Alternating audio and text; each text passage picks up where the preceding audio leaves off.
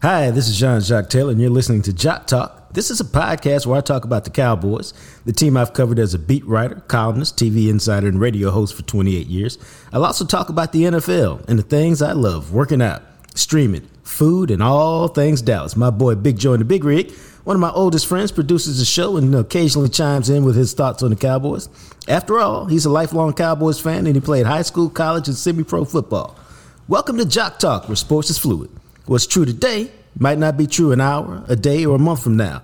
I'm going to give you the truth straight, no chaser. Glad to have you aboard. Let's get it. Welcome, welcome, welcome to episode seven, my friends. How about that?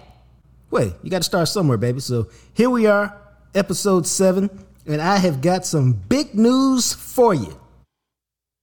Check this out, y'all. Jock Talk, seven episodes in already got a title sponsor. How about that? Uh, Greening Law.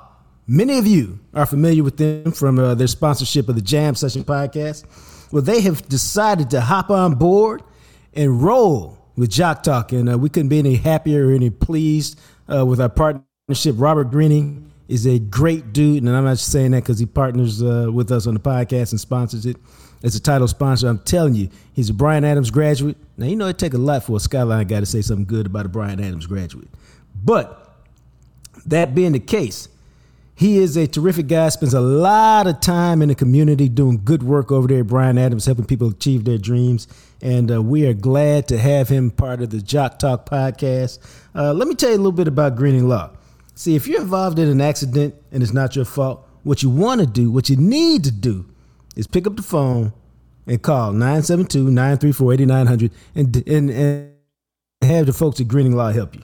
Now, the consultation is free. Did you get that? F-R-E-E, free. So all that means is you pick up the phone, you tell them your situation, they'll ask you a few questions, and then they'll either say, hey, we think it's a good fit, or well, we're not quite sure. We wish you luck in your endeavors. But let me tell you this if they bring you on as a client, I'm telling you, it's your lucky day when you're involved in something like an accident that's not your fault, it can be this kind of long, complicated, tedious process. It can be a little scary, intimidating. Well, Greening Law, check this out. They're your flashlight in the dark. They walk you through things. I like to tell people they answer questions that you didn't even know you were supposed to ask. That's how deep that they go. You know, Matt, my boy, McLaren, uh, my partner over there, Jam Session, he was involved in an accident. They walked him through the entire process, even set up some doctor's appointments for him, walked him through the entire process for more than a year. They'll do the same for you. So if you're involved in an accident and it's not your fault, make sure you pick up the phone, call 972 934 8900, and let Greening Law take care of you. Don't take my word for it, though. Check them out at greeninglaw.com. So we're happy to have Greening Law as a partner with uh, Jock Talk. Uh, but right now, man, it's time to talk about them Dallas Cowboys. 30 to 10 victors over the, over, I almost called them the Chicago Bears. Where did that come from? Over the New York Jets. Uh, now, I got to tell you, I was impressed with their performance. It really was. It was a, uh, you know, I thought they would win 20 to 7 and cover. I convinced myself of that. Uh, but I thought their offense would struggle a little bit. Um, I figured their defense would play uh, good football, but they played even better uh, than I thought. Now, here's one thing about what we're going to do. We're going to go into four plays that shape the game. This is one of my favorite segments every football season. Here's why. In every game, there's, uh, let's see what it was actually. In this particular game, uh, there were 129 plays. Out of that 129 plays, there's always some plays that go unnoticed or you forget about. You go, oh, dang, what if this play had gone that way? Or what if that play had gone this way? The whole game would have changed. Well, I like to look at those plays. It fascinates me. It's one of the things I love about football. So we're going to explore those four plays that shaped the game and, and played a big role in the Cowboys beating the New York Jets and ending. How about this, man? A four game losing streak to the Jets, 30 to 10. Now, what we all understood to be the case is when Aaron Rodgers went out with his torn Achilles, everybody knew Zach Wilson was going to be the quarterback. Everybody knew, no, Zach Wilson can't throw. Okay, that's a fact. That's not supposition. That's not opinion. That's a fact. Yes, he can have the occasional pass that works, but overall, he's a poor passer. He's a poor quarterback. Kind of quarterback the Cowboys should suffocate. We all understood that, right? Okay, so here's what it meant. It meant that if the Cowboys were going to suffocate Zach Wilson, they had to do one thing. They had to force the Jets to throw. How do you do that? You play eight in the box, maybe eight and a half, whatever. You're not running today. That's not one of your options. You don't get the chance to run the ball today. Zach Wilson, if you're gonna win, Zach Wilson gonna have the game of his life. That's how you're going to win.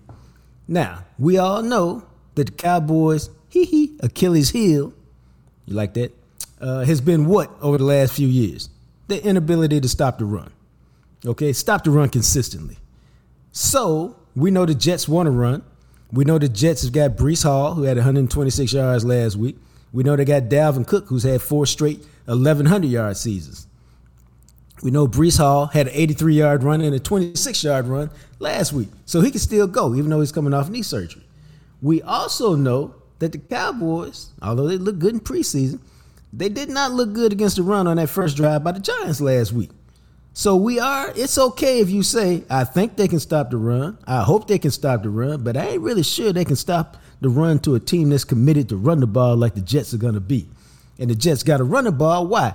They have no chance at all to win unless they run the ball. With that being said, what have the Cowboys done in the offseason? They reshaped their defensive line. They got Hankins at the trade deadline, big 350 pounder from the Ohio State University. Then they added Mazi Smith. First time they've taken a defensive tackle with the first round pick since when? Russell Maryland, 1991. Dude, that's 30 years ago and some change. So, and he went to that school up north that we don't like to talk about named Michigan. So you got two 300 plus pounders playing the middle. Uh, you got Odighizuwa, who's improved quite a bit this year. And so now it's a time to see can you stop the run? So game starts and the Cowboys surprise me. They win the opening toss and they decide to take the rock. Now here's why it surprised me. Everybody take everybody defers now, takes the ball in the second half. Cowboys took the rock. Surprising because I figured they would want their best unit, the defense, on the field against the Jets' worst unit, the offense. Get a three and out or four and out. Get good field position, go down there and score. That's what my thinking was. Instead, they took the ball, and I think they said, "Hey, we're going to send a message to the Jets that one, we don't care about your number with your top ranked defense. Two, we're going to grab the lead early and put you on your heels and under pressure because the first time you get the ball, you're going to be trailing." Uh, that's my thought in terms of what they did, and it worked perfectly. I mean, it couldn't have worked any better. Cowboys uh, take the opening kick. Uh, they convert a third and two on a uh, pass to CeeDee Lamb for six yards, extended drive. Then later in the drive, Dak used his legs, man. Scrambled for 15 yards and a first down, moved the ball to the five.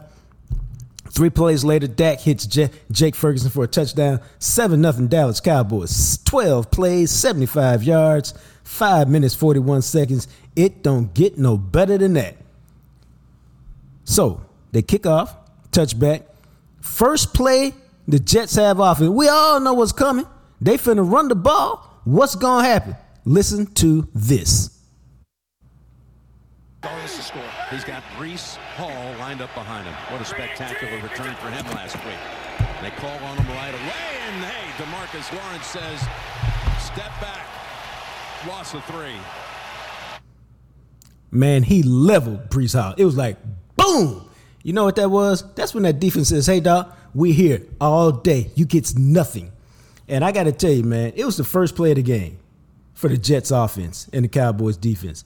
I firmly believe that set the tone for the entire game. And some of y'all been sleeping on Demarcus Lawrence because his sack numbers have gone down. That dude is one of the most complete defensive ends in the National Football League. I do understand, okay? I understand you get paid for sacks if you're on the edge. But I also know that you would love to have a complete player who can play the run and rush the passer. That is Demarcus Lawrence. He's emerged and evolved into a leader over his career. Uh, I remember him when he was a rookie and barely said two words. Literally, barely said two words. And now, you know, he's loquacious. Uh, he's always got something to talk about if you stop and talk to him. He's turned into a really good player. Uh, he's not a Hall of Famer. He's not a Ring of Honor. He's on that notch right below the Hall and Ring of very, very good because that's what he is. So he set the tone, man, on that first play. And the game, you can tell, man. Uh, Breece Hall ends up with four carries, nine yards. Dalvin Cook, four carries, seven yards. They do nothing. Total, eight carries, 16 yards. That doesn't get it done. Uh, the Cowboys shut down the run. They hold them to 16 carries for 64 yards. Hey man, Zach Wilson got 36 of that. Zach Wilson got more than half their rushing yards, and we all know that was all on scramble. So they shut that thing down and uh, get the ball back because that drive went nowhere. And all of a sudden, the Cowboys have a chance to go up 10 nothing. Um, eventually, they do. And uh, early, man, in the uh, second quarter, there's another play that shows up as a big play for, for your Dallas Cowboys. And again, the game can turn quickly. And so these are the kind of plays that are kind of subtle. And if you're not paying attention, they can get lost on you. And if they get lost on you, you don't get them back. So the Cowboys are up 10 to 7. Now here's the weird thing about that. They done dominated the game. We're halfway through the first half. The Jets have done is got a 68 yard touchdown pass that should have been a 12, 15 yard game. What happened was Stephon Gilmore was in trail coverage, which means he was running behind uh, Garrett Wilson, who was running the dig route, the deep end. He catches the ball. That's okay. All right? I mean, it is. They're both professionals. All right? It's the National Football League, people. Malik Hooker, who's a really good player from The Ohio State University, is supposed to come up and tackle Garrett Wilson, who's also from The Ohio State University. But he whiffed on the tackle, man. I'm sure there'll be some talk about that in Columbus during the offseason. That dude goes 68 yards for a touchdown, and Cowboys are sitting up here talking about, hey, dog, we done dominated this whole game from start to finish, and we up 10 to 7.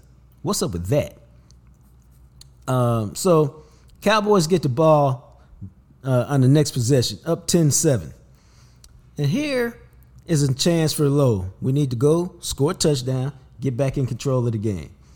Dak Prescott has been excellent thus far this season. He was excellent in this game, completed his first 13 passes. And all the work he did with uh, Mike McCarthy in the offseason, marrying his footwork, aggressions, it's working like a charm. In a short way, here's what it means his feet should tell him whether to pass or whether to run because he should be that locked into his technique. Uh, I'm to have Todd Archer explain that to y'all in a little more detail later in the show. But that's really what it means. Uh, so, Here's the thing it's second and three from the Jets 47. All right. Get a first down, keep the drive going, you can go take the lead. If you don't get a first down, ultimately, you're to have to punt, and the Jets are to have a chance to grab their first lead of the game.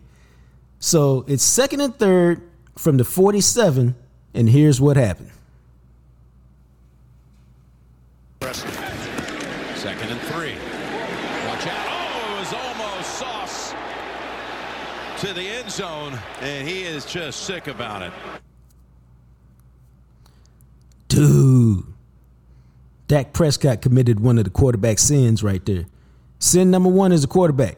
Don't throw late across the middle, okay? That's to get you picked most of the time. Sin number two for a quarterback. Don't be late on the out route, all right? Sin number three for a quarterback is don't you ever double clutch the ball and then try to throw it to the outside. That ain't gonna happen. Your boy Dak did that, man. Uh, Sauce Gardner did everything but intercepted. He saw it, he jumped it, he got his hands on it. My suspicion is he was so anxious to score, he just took his hands off, his eyes off of it for a second.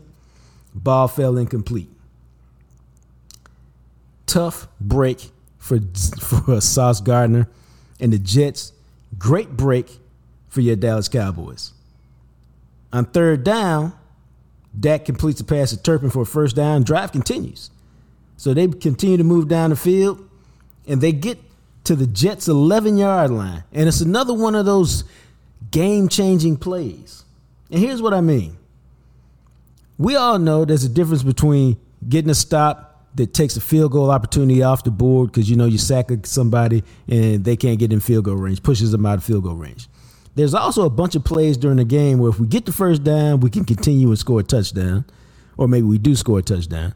If we don't get the first down, we got to settle for field goals. And field goals obviously keep the other team in the game. So Cowboys, they're only up 10 to 7. They haven't separated from the Jets at all, even though they are dominating the game, clearly dominating the game in every facet. Whatever number you want to look at, Dallas is dominating. All right? But the scoreboard says it's only 10 to 7, which means the Jets are only a play away from taking the lead. How about this? You kick a field goal, the Jets remain only one play away from taking the lead. So here's a pivotal play. Third and seven, Jets 11, and look at here what happened on this play. He's got third and seven from the 11. Another motion by CeeDee Lamb. He's looking for him, and the ball comes out incomplete. Then take it to the ground. Yeah, this could be a penalty. Did they go low? Franklin Myers, I think, might be flagged for it. Yeah, it's either a hold on the O-line or he went in low. Personal foul, roughing the passer, defense, 91. Penalties half the distance to the goal line. First down. Dude, I ain't even gonna lie to you, man. That was an awful roughing the passer call. It's a terrible break for the Jets, who should have been lining up for a field goal, and at worst, a 13 7 Dallas lead. Uh, it was a great break for the Cowboys uh, because now the drive is sustained, the drive continues, and the, and the ball is moved to the five. But it was just, I mean, what happened is Franklin Myers beat his guy off the snap, was about to put some pressure on Dak, and basically kind of got pushed into him and then he wrapped him up because he was there. Uh, but you know, in today's league, it's all about protecting the quarterback. You can't hit him in the head. You can't hit him too low. I mean, seriously, you have a very small target area to hit quarterbacks. And uh, Franklin Myers grabbed him by the legs, wrapped him up, put him down. It's a roughing the passer penalty, one of the worst uh, you'll ever see. But hey, helped out for your Dallas Cowboys. And uh, three plays later, on third and 13 from the Jets 13, dog, they caught yet another break. And um, what happened is Jalen Tolbert didn't even run that great a route. It was a seam right down the middle.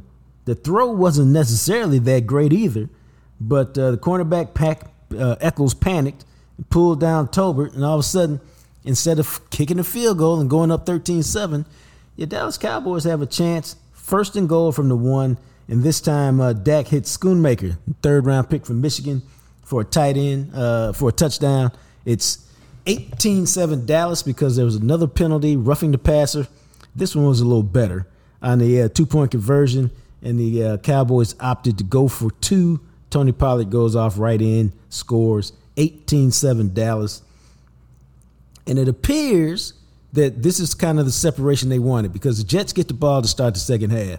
So if you can get a stop, go up 25 7, you know, game is over basically. Because if, if the Jets are forced to throw the ball, there's no way, mark my words, no way they're going to win.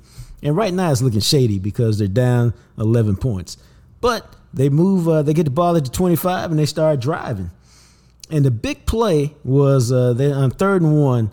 Uh, they got a six yard run uh, from Carter off left tackle to get the first down. They called a timeout, and now you can be aggressive. Because check this out: if you don't get that first down, the Cowboys are calling timeout. You got to punt the ball, and they're gonna have 50 seconds to try to tack on what one more field goal before the end of the half. At this point, the Jets are starting to throw the ball, uh, looking to see if they can make something happen except the pressure is too great. Zach ain't got no time, and the receivers are not open. That's what happens if you go against uh, Diggs and Gilmore too often. And so all of a sudden, Zack Martin, Zach Wilson starts scrambling and running, 12 yards and 16 yards and five yards. Finally, they at uh, second and five at the Dallas 16, man. On um, third and five, because uh, he had to spike the ball to stop the clock. Cowboys catch a break. Here's what happened on third and five from the Dallas 16. Here's Wilson. Throws, wobbler, and almost intercepted by Diggs. Hey, what's that Mark Jackson used to say on the NBA telecast? Mama, there goes that man again. Hey, we're talking about Demarcus Lawrence. Here's the deal. No, here's the deal. Garrett Wilson put a shake and a bake on uh, Trevon Diggs. Lost him. I mean, just just put him in the spin machine and lost him. He's wide open at the pylon. All Zach Wilson got to do is get him the ball. It's six, and just what we talked about. Your Dallas Cowboys have dominated the entire half, and yet the score is 18 to 14, and the Jets are going to get the ball to start the second half, and you're like, this is exactly how upsets happen. You let a bad team hang around, and now something goofy's going to happen, Your Cowboys going to lose. That's what would have happened if Demarcus Lawrence had not shown up. And what happened is he had a terrific pass rush, hit Zach Wilson's arm just as he's throwing the ball. That caused it to flutter. That's how Trevon Diggs came off of Garrett Wilson because he was beaten so badly and was able to get his fingertips on it. Didn't catch it, but uh, he had a chance to. But all of that was moot because uh, it wasn't a touchdown. Uh, Seibert kicks a 34 yard field goal, and that's up 18 10 going into half. Uh, obviously, the Jets don't score again. Cowboys get uh, three turnovers in the second half and uh, shut that thing down and come away with a 30 to 10 win. Um, I think everybody's got to be impressed, but uh, that is four plays that shaped the Cowboys' win. I do want to take a little time to tell you about a uh, another sponsor we have, and uh, it's CTC Chiropractic.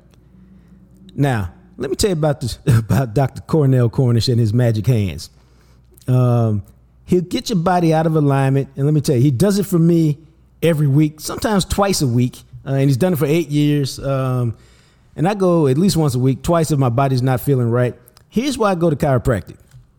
I know some of y'all think it's quacks. It's not. Not. It's not been my experience.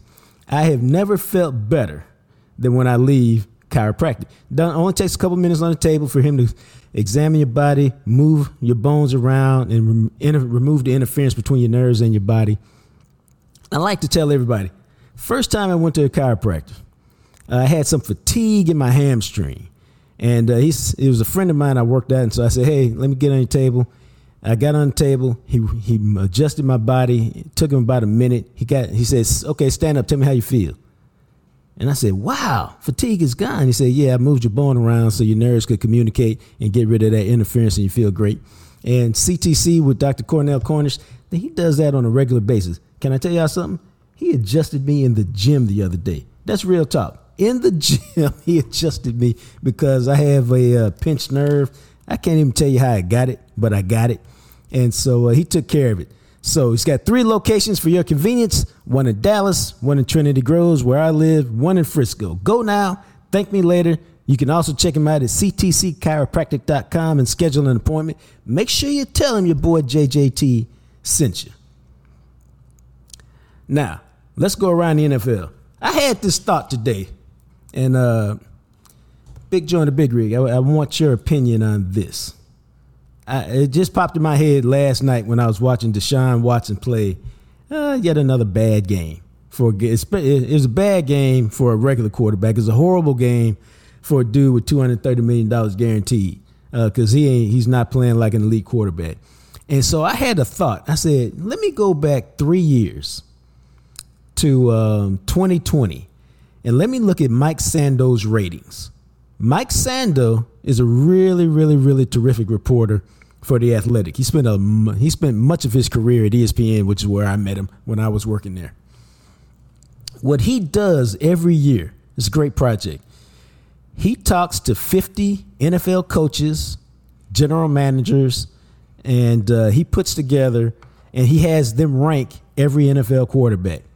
And he puts them on tiers. Tier one is guys like Pat Mahomes. Tier two is guys like Dak. Tier three is probably guys like uh, Daniel Jones, you know, or uh, solid starters, blah, blah, blah. And it goes down to tier five and tier six, which is the dregs of the league. So I said, let me go back and look just three years ago. Where was Pat Mahomes and where? And I, I was thinking about Pat Mahomes because he restructured his deal with the Chiefs the other day so that he's making, uh, you know, $50 million a year, which is the going rate for quarterbacks. It sounds absurd and insane uh, because the money's just crazy, man. but here's here's what we do know: if you can pay one player 50 million, my God, what are you making? And the answer is billions if we're talking about NFL owners. Okay, so that being said, I looked it up, man. Three years ago, three, three years ago, Pat Mahomes, according to NFL scouts and general managers in Mike Sando's article, was the number one quarterback in the National Football League. 1B, I know y'all gonna find this hard to believe. 1B was Russell Wilson. Uh, Russell Wilson gets a pass only because I believe Father Time has got Russell Wilson. Okay, and it happens to everybody sooner or later. The third quarterback was Aaron Rodgers. The fourth quarterback was Drew Brees, both of whom are going to the Hall of Fame. The fifth quarterback, dog, Deshaun Watson. He was the last quarterback on tier one. Tier one is a guy, he wins the game for you. You don't have to do anything around him, but don't make mistakes. He's that guy. He ain't that guy no more, man. Check this out, dog. In the 54 game, this is amazing to me. And then I want to hear your opinion. In the 54 games before he sat out the two, the 2021 season and served an 11 game suspension for uh, uh, sexual assault allegations. In the 54 games before that happened, that dude completed 67% of his passes uh, for 269 yards a game, 8.3 yards per attempt, which is outstanding, 104 touchdowns, 36 interceptions, and a passer rating of 104.5, which is which is outstanding.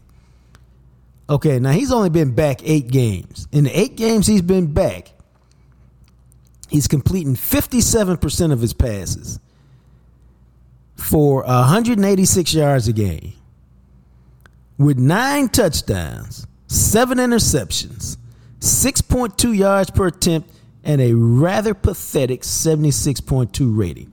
What the hell has gone wrong with Deshaun Watson? Okay, I got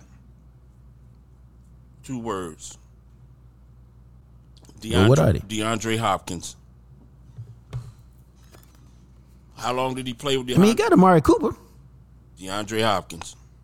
Day in, day out. Dominant, dominant DeAndre Hopkins. It all went downhill when those two got divorced. So he can't play with Amari Cooper? Amari's good, but he ain't, he ain't consistent as DeAndre. And and, and um, Houston, the, the familiarity of Houston you know, being him being familiar in the offense and all of that, that's going that's going to always help. I mean, DeAndre Hopkins is all about who you play with, your surrounding right. cast, your surrounding cast, like Troy with with Michael. If you go back and look at his stats, what is his what does his stats look like without Michael? So I would say DeAndre Hopkins is the answer to all of that. I don't like that answer because you ain't putting no blame on Deshaun Watson. He looked like poop out there. Yeah, I am putting blame. But I guess him. that is your answer. Roger, Roger that. Blame? I am. I mean, I don't know. I am putting blame on it. It's your son, yo. It's a team. It's a team game. Um, you, you know, is is who you play with. I always right. believe that Shannon Sharpe. I mean Sterling Sharpe. Any quarterback you can mention is going to uh, have have his favorite receiver or receivers. Brett Favre, Sterling Sharpe, Joe Montana, Jerry Rice. Sometimes it's who you play with, and imagine those guys without the supporting cast that I, they had. I'm just I'm just shocked at the at the uh, at the way he looks. Like he just doesn't look like the same confident swagger filled quarterback to me. Well, obviously the layoff. And I'm not sure how he's gonna get it back. He ain't. It's obvious. Oh, obviously, nah. It's obvious the layoff um, hurt him bad. I mean, you can't take that well, kind of time off. That's what I'm getting at. Is it seemed like I wonder what what the layoff did because it wasn't just that one year. He he missed the last you know half or two thirds of the previous season. Um, and I wonder what that did. Did it did it take his confidence away? Um, it take his rhythm or his feel away? And I, I guess my point was, it felt like it's bigger than DeAndre Hopkins. It Wait. feels like he's just not the same player. Um, some quarterbacks look better in other systems. I mean, you got some quarterbacks that can play well in any system. Those are Hall of Famers. Yeah. And obviously he's not that. So that might be his problem. All right, right. Well, I, I just thought it was. Uh, I thought it was wild. Uh, I'm interested to see what uh, Pat Mahomes does this year. Not, I mean, he just signed a big deal. Um, he was way underpaid the way the quarterback contracts were going, so it's good to see that the Chiefs took him uh, and uh, made him the highest paid quarterback in the league again. But the the interesting thing to me is when we talk about weapons, the Chiefs, if you look at the receivers, where Skyy Moore is supposed to be the, the number one guy right now, it just seems like they're like, hey, Pat, do it all. And that's to me when we get back, like, even Pat Mahomes needs some some guys to work with, man. I mean, you just can't give him anything and say, hey, take us to the Super Bowl. Uh, 17 points against the Jags, and they didn't look good in that game. Uh, only 20 points against the uh, Lions in the opener. I know Travis Kelce was out, but I have a feeling that the uh, the Chiefs' offense is going to struggle because they've stripped away so much talent that you really asking Pat Mahomes perform miracles on a regular week as opposed to here and there. But but that's my point about Deshaun. Same thing. Weapons. Yeah, ultimately it gets down to weapons. Uh, but I still like uh, I like Mahomes. I mean, Mahomes is the best in the league right now. So I mean, Roger that. is, there's there's nothing but love for him, Roger that. and he gonna look a certain way no matter who you put out there with him. But I just think the Chiefs have made everything more difficult for themselves because they've stripped away all his weapons. Now they probably sit there and say, "Well, we had to pay him, so you know we didn't have nothing. We didn't have nothing left." And so uh, you know, I never believed that. But uh, here's what it is. I guess I need to fix my phone since all the stuff I didn't get done today is popping up on my phone telling me I didn't get it done. Uh, let's move on to this. Uh, it looks to me like your like your uh, Cincinnati Bengals got a big problem. They 0 2. Joe Burrow has aggravated his calf injury. And I really don't know how they're going to get it together because he is the offense in a lot of ways. Uh, and he threw for 222 yards the other day, which for him is not that much to shout about. But he did it on 41 attempts. That ain't no good. Uh, and so the Bengals, to me, got a big problem, and they need to solve it quickly, or it's going to be some uh, sad singing and slow walking in Cincinnati because uh, they're going to have a tough time making the playoffs in that particular division. Because unlike some other divisions where you got some automatic dubs coming up, ain't no automatic dubs in the in the AFC North with Pittsburgh, Baltimore, and even the Browns. Although they're gonna struggle now that Nick, Nick Chubb is out for the year. But uh, I am uh, I'm concerned about the Bengals. Uh, after Week One, Burrow got a haircut, told us to relax, quit tripping. Um, to this week, he was a little more uh, he was a little more subdued because I think he understands what's up and just um, how you know the difference. I was thinking about this, dog, in terms of this, and I was thinking about it in terms of Minnesota and the Los Angeles Chargers. They play this week. Each of those teams is 0 2. One of those teams will end the day 0 3. And what I was thinking was the the wild thing about the NFL is you go 0 and 3. Yes, you have 14 games left. But it's going to take you 6 weeks into the season just to get back to 500. And if you look at playoff history with with teams uh, getting in at nine and seven or ten and seven, nine and eight, you're basically saying the rest of the year we can only lose like three more games to ensure a playoff spot, and that's where the pressure comes in, and that's why when you get off to a bad start in the NFL, it's just so punitive because it's so hard to make up that ground because you only got 17 games of the season, and, and the simple math will tell you just how hard it is to make those games up.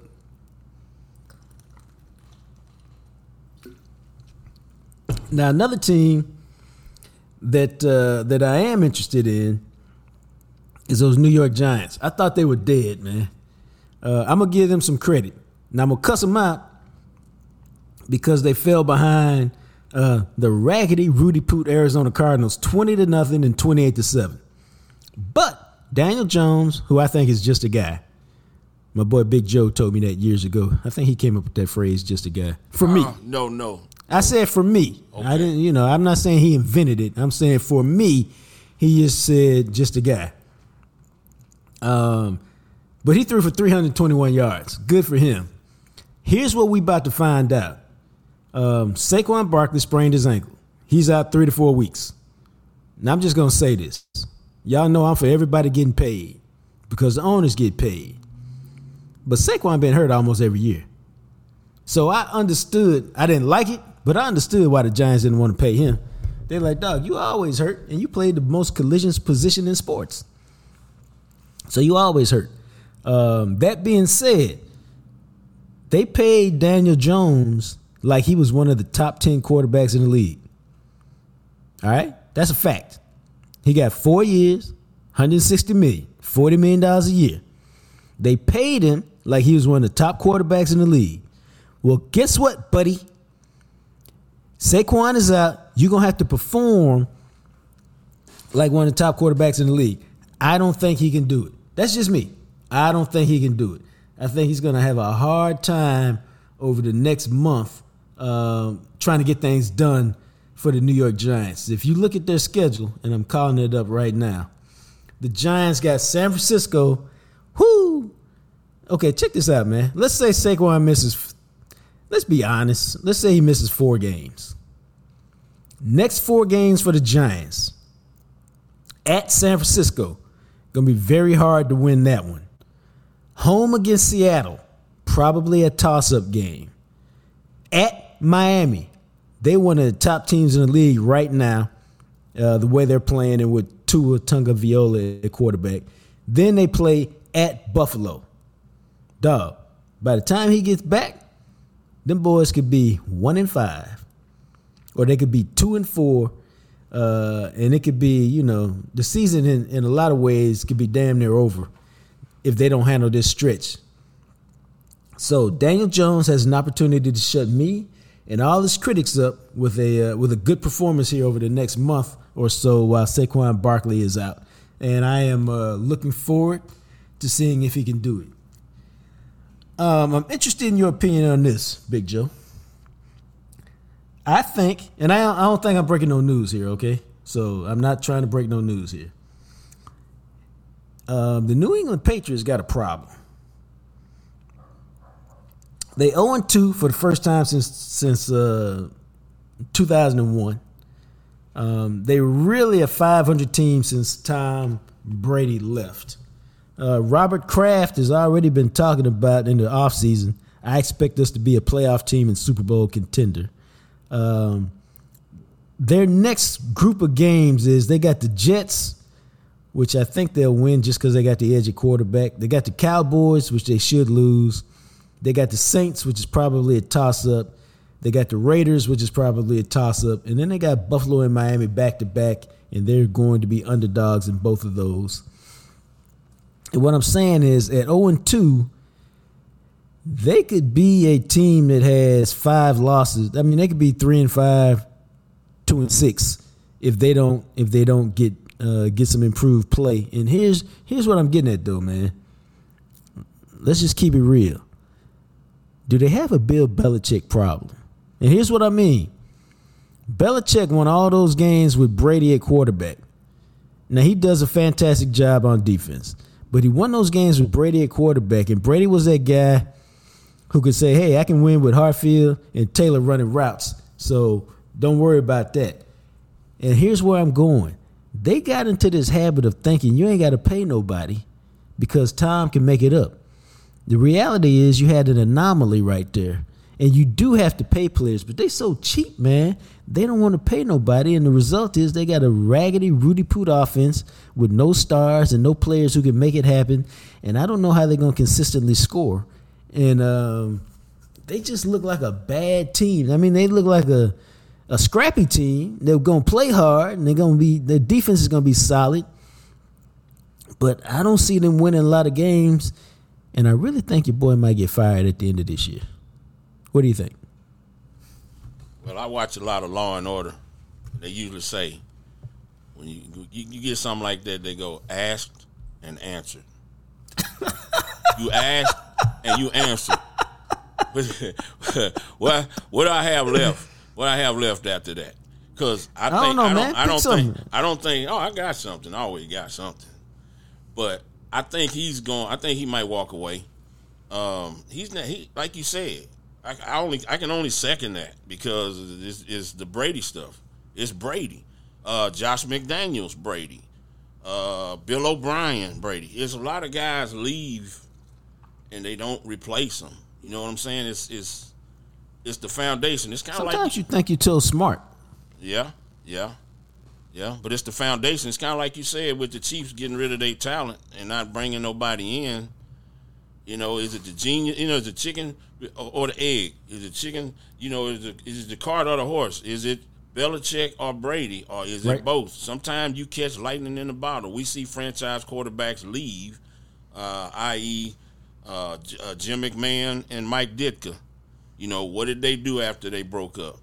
You know, and I can go on with other examples, but what? I just want you all to know that man dated himself with that reference. Yeah, I'm an old ass man, kind of, but you know, uh, but that's what I'm saying with with with every. It's obvious that he's struggling without Brady, and it's obvious he struggled before Brady. So they had lightning in the bottle. They let it get away. Brady got the Brady went to a better team. I think Belichick. I don't think he gonna suffer the suffer getting fired. I don't think Robert Kraft would do that. I think they'll come to an agreement and he might walk away. Now, whether he'll coach again, I don't know. I think he will because I don't think he wants to go out like that. Uh, he can go somewhere new and pick a spot.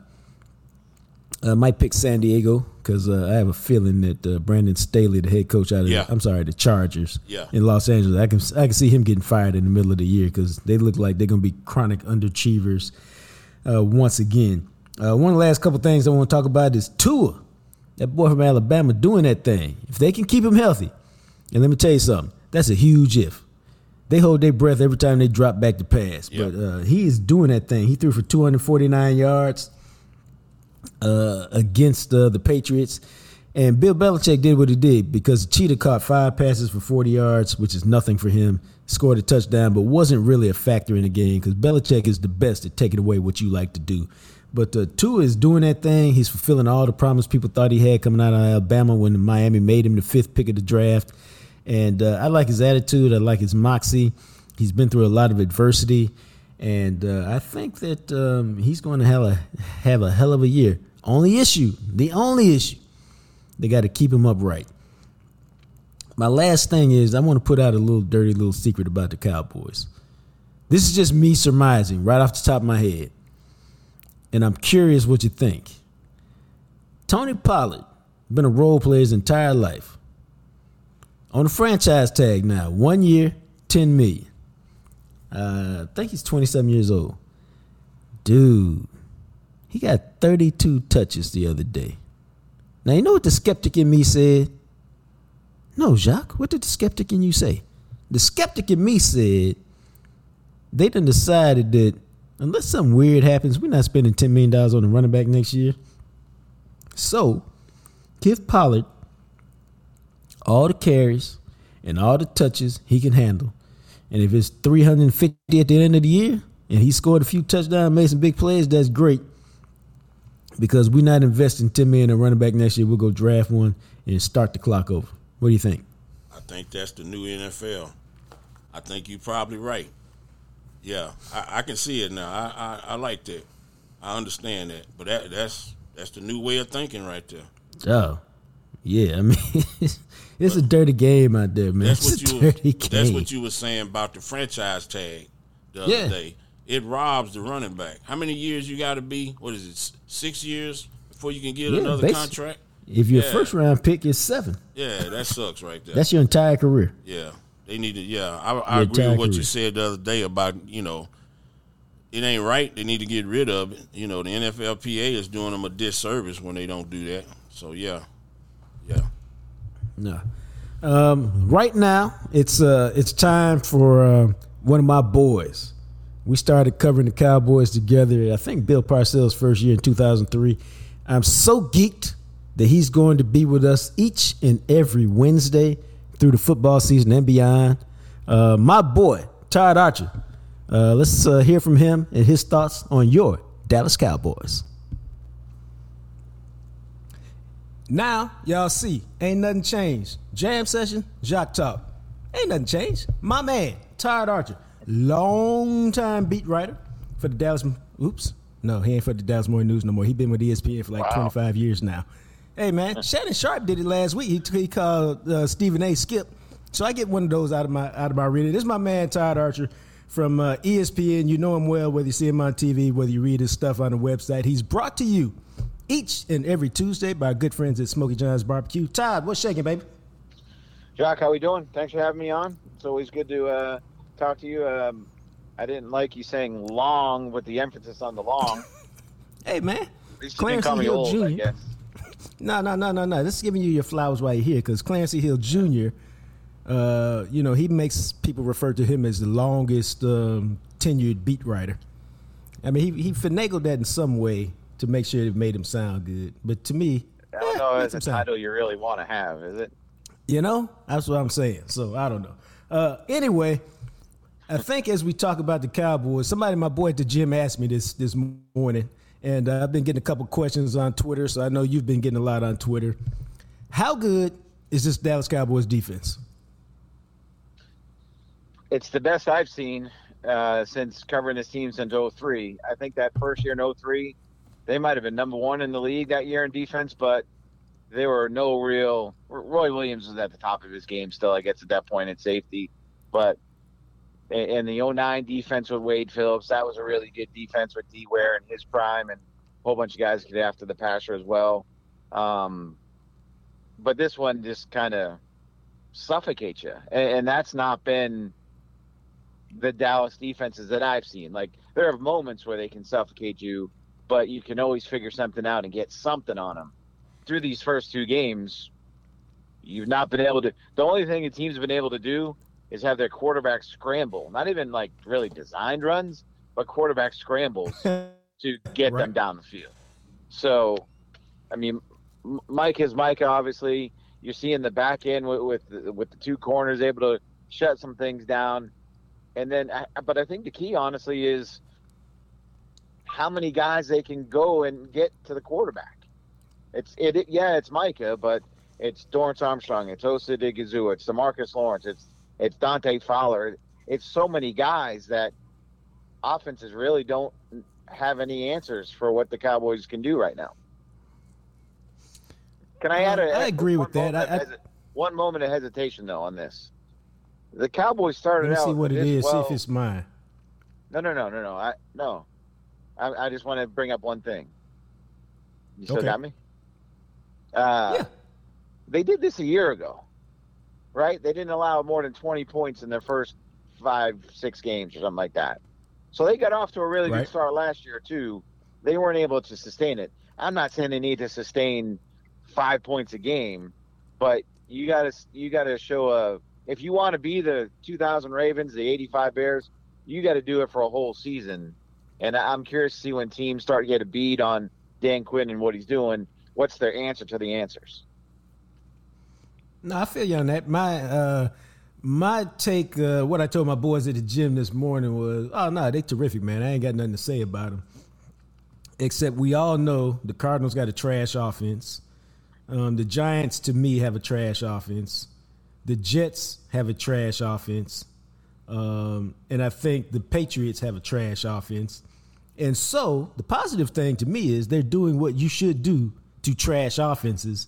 Um, I take it all as impressive, all as good, but we're gonna find out what's up when they go to the Bay and they see San Francisco in that running game, and we'll see whether um, Johnathan Hankins and Mazi Smith, the first round pick, and Odighizuwa and Micah and the whole crew can force Brock Purdy to throw the ball and uh, then let the secondary do their thing. Now I feel good about that just because if you think about it, they really shut them down last year in the playoffs. It's just they didn't get no help from the offense. Well, they've shut them down the last two years in the playoffs, if we're being fair, right? And it, it, both games have Right. been on the offense with, with mistakes and unable to make big plays. And obviously, Dak had the two interceptions in the last the last playoff game. But yeah, I mean, it, what was the score of the wild card game two years ago? Wasn't it like twenty to 12? 20 or Something like that. something like that. I mean, it was a low, pretty. They didn't give up a whole bunch of points. I guess is what I'm saying. Where Right. you'd expect your offense to contribute something, and they didn't. Um, so, you know, yeah, they they're doing what you want them to do against trash offenses, absolutely. But again, this is still like suffocating. Like they're not giving them a. They're not Oh giving no, up it's anything. been impressive. Yeah, I mean, Uh, yeah, yeah. that That takes us to Garrett. Wilson's touchdown for 68 yards, right? I, I'm not Right. doing the Wade Phillips. Well, if you take that play away, but if you do take that play away, they gave up three yards per play. It's ridiculous. I mean, that's No, you know, no, they uh, they look good. They look fast. They look dominant. I love the fact that they create fumbles because that means they're bringing in the bike to you. And guess what? Donovan Wilson ain't even played yet, and he's one of your big time playmakers. Nor has uh, Jourdan Lewis. He's not uh, the the big time hitter that uh, Wilson is, but he's a playmaker. Um, you know, for what he's worth. So I only see it getting better. How would you describe Micah Parsons' performance these first couple of games? um, he's Micah Parsons. I don't have a word for it, right? Because we've seen him do this. So, like, you know, they're moving him around. He's getting to the quarterback like that. But that first sack that he had of Zach Wilson last week, just his ability to close, I think, is what separates him from so many people. Like we saw Demarcus Ware close on guys, right?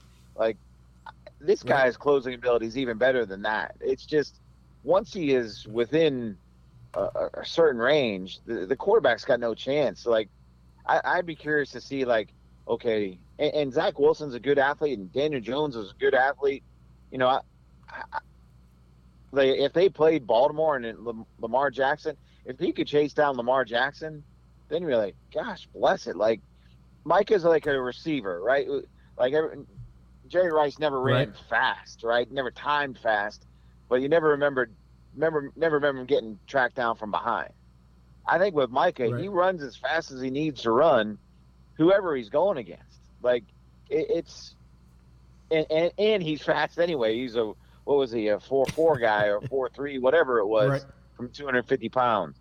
I, I just think he, you're, you're seeing a guy that has been able to figure it out a little bit through two years of playing, two years of after a year of not playing at Penn State, and not that there's not more for him to learn because there absolutely is, because he's not, you know, he's still what is he, 24 years old, so th- there there's Right. going to be times where he's still going to figure out the game with that athleticism that should make him even better than what he's been. Um, I love the fact that he seems to be on a quest for greatness, and everything he does is about being a great player. Because you've seen other talented guys, and they're like, "I'm good," and then I'm good that I'm good, and uh, you don't see that uh, whether he's talking about it and all the stuff he did in the offseason, It's like he truly wants to be one of the all-time greats. Yeah, and he mentions to us at, at, in Oxnard out of training camp that not only does he want to be in the Hall of Fame, he wants to be in like the up the big room, the upper room, even the that's The Deion room. Deion went, the the Deion room, right? So at some point you're like, all right, you really didn't you really need to be talking about this? You're in your third year, but yeah, and, and you know I did a big story on him where what he did in the off season, how he went with Mo Wells down at down in Austin and trained and and, and got faster. And really, the, what the, the focus there was more on his body and recovery and, and how he can make sure he lasts for a for a full season because he was worn down a good part good part of last year. Then doing the boxing uh, with uh, Tony Mack up in Allen, like you know how that helps him, and it, it all kind of makes sense. And I think you know a really impressive part was he wasn't like, hey, let me talk to Von Miller or Demarcus Ware and see what these guys do as pass rushers. He sought out uh, Andrew Whitworth and said, hey, how are these guys trying to block me? So that tells you like a little something about him that he's he's he's looking he's he's looking at all angles to get himself better. And when you when your better players or best players are doing that, you know, people are to follow whether they want to or not because they know that he's putting the work in. Now, it seemed to me, correct me if I'm wrong, that the quarterback, Dak Prescott, okay, number one, we got to say, you've seen a lot in your years. Were you down with the suit or were you not dying with the, it appeared to be dark purple and lavender, or was it navy mauve, blue he said. and lavender? Because as Okay, you know, mauve. Clarence Clarence E. Hill Jr., the longest tenured beat writer on the Cowboys writing Ask staff, about it. chose to Uh, bring it about was, uh, himself to say, "Hey, Dak, you're wearing my purple," because that's what Clarence likes to do and bring attention to himself. Or Dak quickly corrected him about saying it was mauve and something else. Um, here's what I'll say about Dak's suit: I couldn't pull it off, so um, No, and neither could I Clarence, mean I and could neither pull could it you. off, but I didn't. I didn't. No, you I couldn't. didn't like. You I could pull couldn't. it off. Stop. I, I didn't No, like it couldn't. though. I, the stripes were too bold for me. It's just uh, I wasn't messing with it. Uh, I normally just love he's. the Uh, I think he he's a pretty good he- dresser for a rich guy. Right. He. I just love the fact that he lives in a world where he's never going to wear that suit again. You know what? You know what You're I'm saying? probably right. You're probably Like, right. I mean, we should all aspire to be in that world where you can say, "Yeah, I'm good." I Well, like you to know, Prince only wore underwear once. Oh, there's Yeah, welcome back Prince to Jock wore Talk, underwear everybody. exactly. So check this this out. is where you get on Jock Talk and nowhere else. You asked the quarterback about his interceptions, and he seemed to catch an attitude. Fair, unfair. Yeah, he, he didn't seem to be too pleased with it when the premise of the question wasn't about, hey, you turned the ball over a lot last year. The premise was whatever you've worked on seems to be working so far where you're not throwing interceptions. Um, and as you know, like on the journalism side of things, and it's not so much, yes, the question matters, but really what we want is the answer. And we got a really good answer about it. How, you know, I guess you know if you're going to lead the league, this is something that's always going to be brought up, and I don't think about it, and I've worked hard on this, and that every everyone has its own story, and so was pleased with the um the answer that we got of it because it was a, it was a really good answer, but I do th- like, dude, you didn't have two games last year where you didn't have a pick in back to back games. It's he knows Right. it, it was an entire storyline from all of last season, all of this off season, all the way into training camp. It's going, and, and now again, the second he throws a pick, what's everybody going to say? He didn't fix this. He threw a pick. Da, da, da. It's like they all throw interceptions, man. But I got I got a story coming up on ESPN.com about the whole footwork thing, and Right? it kind of I had a, a a guru guy explain it to me why the footwork stuff matters in McCarthy's system. The second you hitch, if you have to hitch twice, then you know you're wrong. So you automatically your Hmm. training automatically takes you away from making a poor throw or a poor decision. Right? Think of like the double clutch that he threw last year to Gallup that Right. Stephon Gilmore got him on, right? He Right. double clutched there. The double clutch in, in, Right. McCarthy's system tells you you're wrong, go somewhere else. Now he double clutched against the Jets on a little stop route to CD that Sauce Gardner should have picked off. But that was the only time that that that that that, that happened. Um, so I, I think Dak's the the marriage of the footwork and the and the and the receivers routes.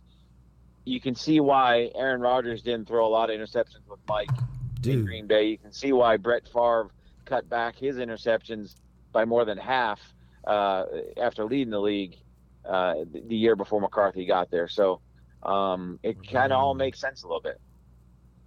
No, How that's that interesting, man. Because it's, no, that's that's why we have you on the show. That's why we paid all those uh, Circle K gift cards. It's um, it's, it's for information like this. no, because as soon as you Circle K near said that, well, we also got Dollar General. You got one of those near you. Oh, Um, okay. The one, the one thing I thought about as soon as you said that was Aaron Rodgers don't throw a lot of interceptions, and he spent basically the chunk of his career with McCarthy. So it makes yeah, sense to me right and away. look, some of it's the quarterback and how good he is and the decision making and all that. Because Dak's going to throw interceptions. Every quarterback does. Wh- What, what, but I, I truly believe last year with Dak was the anomaly. It was, and, and it wasn't just well, he had that tip pass by Noah Brown and that tip pass by Peyton Hendershot and that tip ball by whatever. There are also poor decision making throws that I can think of, like we talked about with the one against the Colts. I go right. the, the end of the first half against Chicago. Dude, the, the game is you have complete control of the game. You got greedy throwing down the middle of the field, and they picked you off. That became a game longer than it needed to be. Um, but then I'll go to week one against the Giants. Cowboys get the ball back with like minute something, minute 11. Right. And their first, they go down the sideline to, to Michael Gallup. Now, Dak puts the, he gets hit. So, but I think he was putting the ball in a spot where it's either going to be Gallup's catching it or no one else is getting it from the Giants. And it wasn't a over the shot, over the middle shot. It was down the sideline. There's not a safety there in and you're putting it where your guy's going to make the play, nobody else. I think that is also a, a lesson that Dak kind of learned a little bit as well. Uh, before we let you out of here, uh, let's discuss or let's compare and contrast the two high-paid receivers on the team. CeeDee Lamb, 11 for 140 something, 143 last week, looks like a boss. Michael Gallup's got a couple catches in two games, and you don't even know he's on the field. What's up with that? Yeah, we, we asked McCarthy about that, and you know he's like, "Hey, we we have to do a better job of getting him chances." And they said the same thing last year, and they never really did. Um, but they they have to get him going. Take the, the, the price tag out of it, uh, right? In fifteen million a year, whatever it is that he's making. What's one thing that we learned under Bill Parcells, Jacques? Defensive coordinators can always do what? Take one dude out. They can take one dude out no matter where you put them, they can take a guy out. Eventually, they're going to say, we're just going to double CeeDee whether he's the X, whether he's in the slot, whether he's on the other side. It don't matter. We'll, we'll, we'll take him out. So they they're going to need Michael Gallup to make some plays, and he said he's healthy. I trust him that he's healthy. Said he's mentally in a good spot. Uh, I trust him that he's mentally in a good spot. I, I think there has to get back to a rhythm of he needs to be a more not not the featured guy, right? But right. certainly featured more than two targets a game, and and that has to come yeah, with Jalen easy throws, right? Not yeah. not this nine uh, ball just don't t- get it, easy stuff. No. Now, how do they get that to him? I guess they just have to design him and make him the lead, the first option on a couple things. Right. Just yeah, design it. Quick stop route. How about that? You know, I mean, and Gallup's good after the ball's in his hand. I'm, run a bubble bubble screen to him. Um, you know, do something to get him going early. We, we saw it a little bit with Amari Cooper, right? If Amari didn't start off a game well, it kind of was like, eh. Uh, maybe that's right. the same thing that we're seeing with Gallup, that he just needs to get involved early. I, I, after two games, I'm not going to sit here and say, well, he's a buster, he can't play. I, I do think I'm I'm with McCarthy. That they need to do more to get him involved because they're going to need him because eventually Dak's batting average to CeeDee is not going to be 800 or whatever the heck it is after two games. you know what I mean? And and Brandin Cooks has missed time. Obviously, missed the game last week. He's he's been a guy who's missed time these last three years. So they're going to need Michael Gallup to be be what we saw what two and a half years ago. Yeah, all right. One and a half years. That, ago. my friends, no, we appreciate you. That, my friends, uh, is Todd Archer making his debut appearance on Jock Talk. You can listen to Todd each and every Wednesday right here on Jock Talk. Appreciate you, bro. Talk to you soon. Thanks. Absolutely. Let's do it again next week. All right, bro. For Big Joe and the Big Rig, I'm Jean Jacques Taylor. Thanks for listening to Jock Talk, sponsored by Grinning Law. Remember to subscribe, rate, and review, and please follow your heart and add that five star review. Until we chat again, be blessed.